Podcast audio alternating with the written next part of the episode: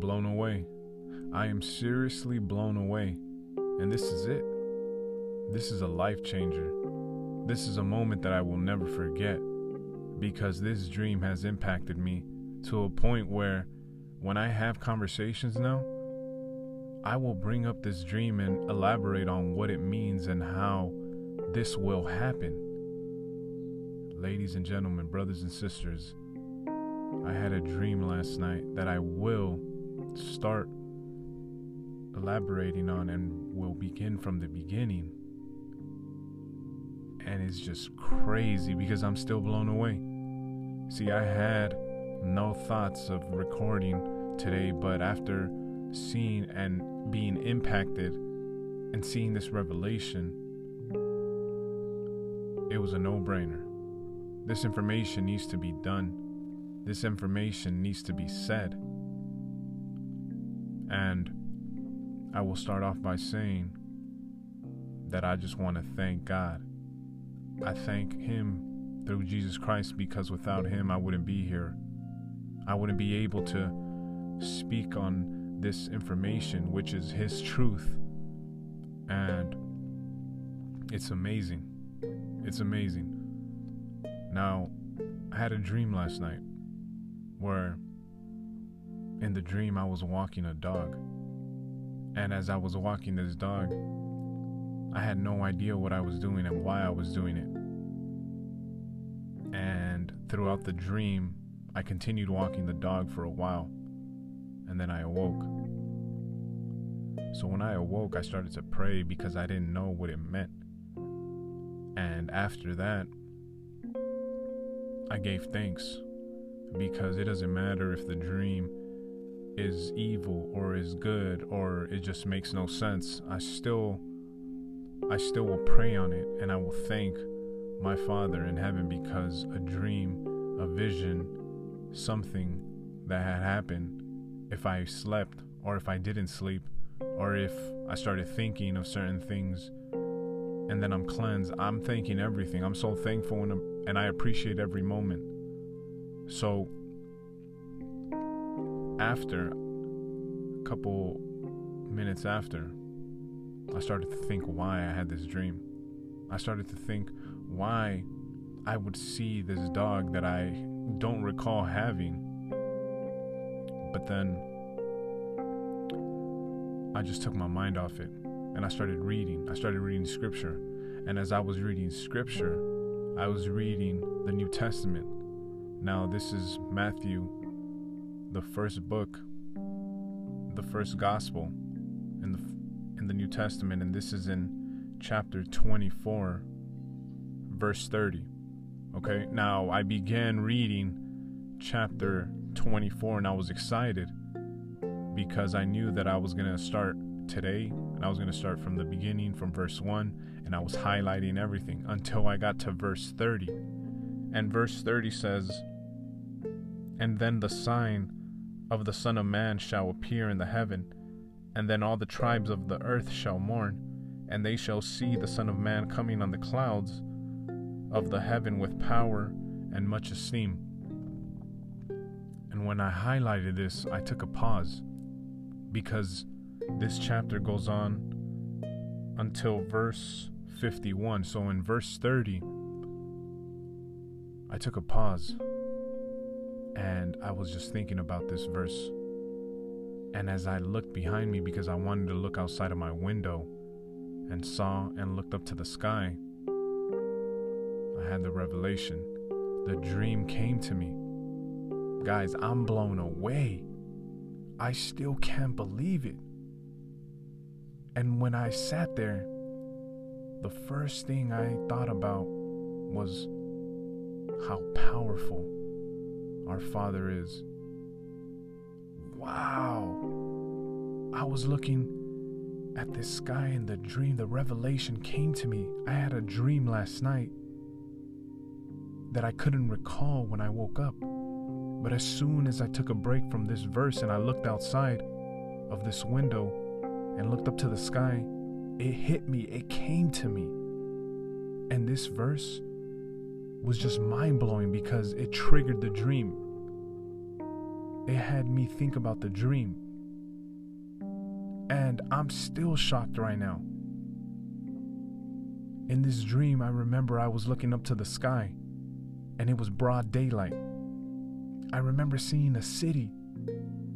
I remember seeing buildings in the middle and I see and I remember seeing trees on the sides. And I recall saying the kingdom is here. I see the kingdom. And I was crying. I was crying. I remember tears coming down from my eyes. And as I was saying, the kingdom is here, I see the kingdom. I see the kingdom. I was saying it out loud because I knew there was people around me. I don't know if these people around me were persecuting me. I don't know if these people were just doing what they were doing and not listening. But I recall just looking up to the sky and just paying attention to what I was seeing, and it was a kingdom. And I kept saying, The kingdom is here. I see the kingdom. And it was on the clouds. I remember it was in the clouds in the center of my vision. And I kept my eyes on it the whole time. I don't even recall looking down anymore. I just kept looking up to the sky and I kept just crying.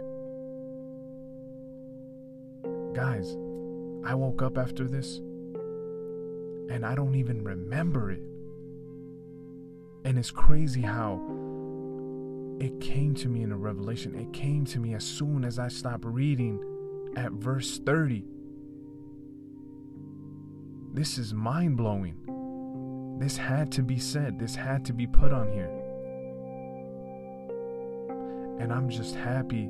I'm just glad. I feel blessed that I'm able to see these visions and dreams by my Father, the person that has the power to do anything to to give you a dream, to give anyone a dream to see thousands of years from now. He's the only one. He sees through your eyes, He sees through your heart, He knows you. See, I'm going to say a saying, and this saying is um I'm not sure. I'm just paraphrasing it because I'm not sure. I don't really like to say sayings, but this one's good because it relates. There's a saying or a quote, I'm not sure, but I've heard it before, that if you want to tell a secret, put it in a book. Now, if you don't know the secret, or if you don't know the book, how are you going to be aware? But what if you do know the secret and you don't know the book? How are you going to be aware? You see, I'm trying to use scripture here, the Bible, to be put in front of everyone because this is a book that has so much truth. This is the way, this is the life.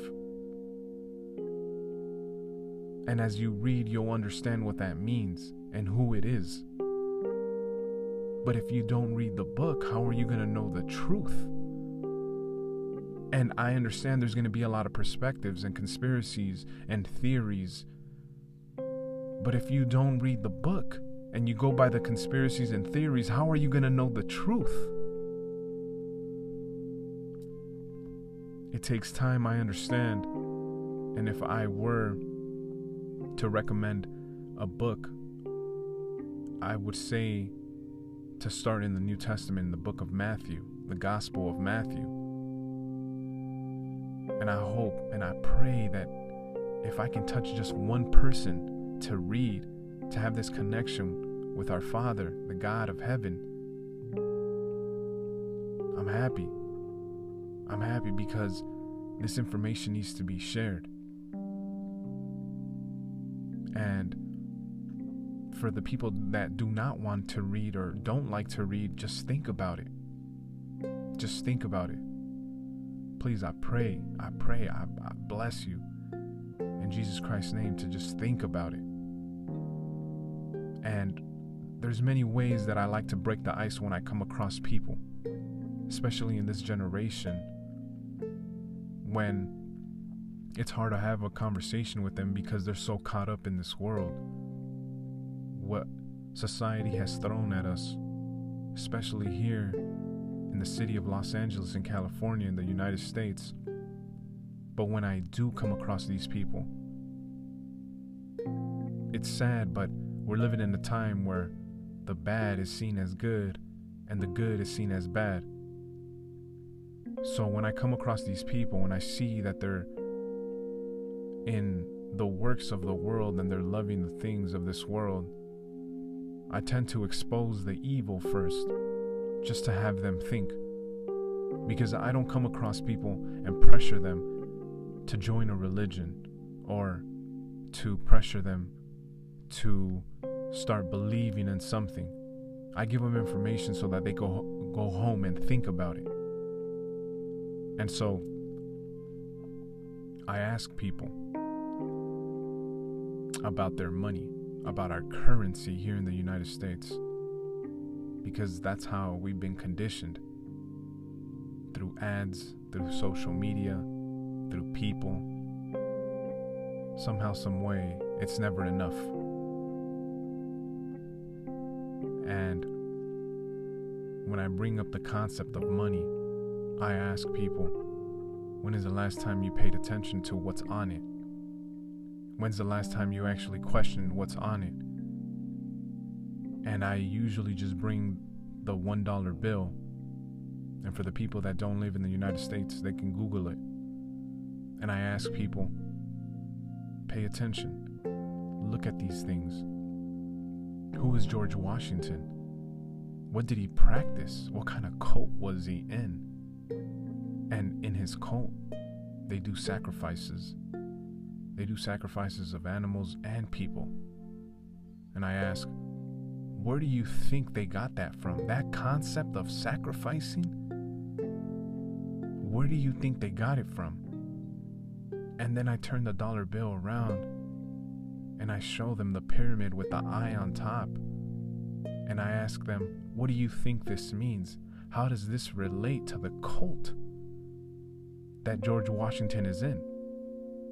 And if they don't know, I finalize with the third thing, which is right in the center of the $1 bill. It says, In God we trust. Now, when you connect all these things together, I tell people, which God do you think they're talking about? And I leave them with that information. But for the people that do have an understanding and that listen, that have an ear to hear and that want to be saved because that kingdom is coming. No doubt about it. If you want to listen, you can listen. If not, guess you can go your own way. But you need to seek salvation one day. And this information is a seed that will be planted in your mind that one day, I pray, you get to see it. You see, if you want to be saved, you have to confess with your mouth that your Savior is Jesus Christ. He came in the flesh. God came in the flesh, and He died for our sins on that cross. He shed His precious blood. And if you confess that, and you confess that He rose three days later, you will be saved. You have to repent. You have to turn away from the things that you, you are doing, these sins that are consuming you without even knowing. You have to repent from these things. You have to turn away, change your mind. And when you change your mind, change your mind to Christ, the Messiah. He is the one that's coming. And I pray, I pray that this message influences and impacts people all across the world. But if it impacts just one person, I'm happy because that's my goal. And I pray and I love you all. In Jesus Christ's name, stay blessed.